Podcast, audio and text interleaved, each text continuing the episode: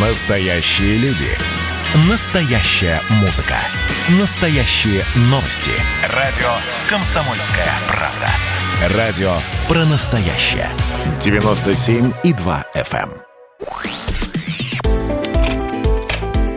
эм. Новая квартира. Все включено.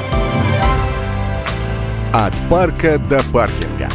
Как выбрать новостройку, в которой есть все для счастливой жизни? Подземный паркинг.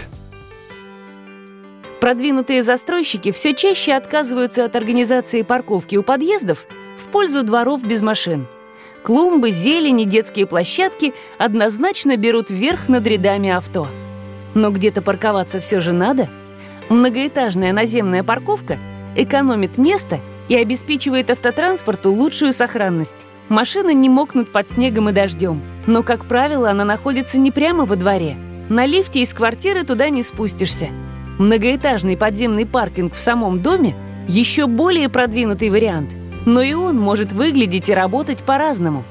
Опустил боковое стекло, приложил карту, заезд открылся. Это прошлый век. Лучше сделать гараж частью системы «Умный дом», а она может включать автоматическое считывание автомобильного номера, а также устройство охранной сигнализации и систему контроля удаленного доступа – они оберегают от несанкционированного проезда на территорию. Это не из голливудского фильма. Такие опции будут доступны, например, жителям комплекса «Ленинградка-58», как и паркинг на 534 машиноместа на двух этажах. Спонсор проекта – группа ЛСР «Подземный паркинг». Важная часть концепции «Все включено», по которой строит свои жилые комплексы в Москве группа ЛСР.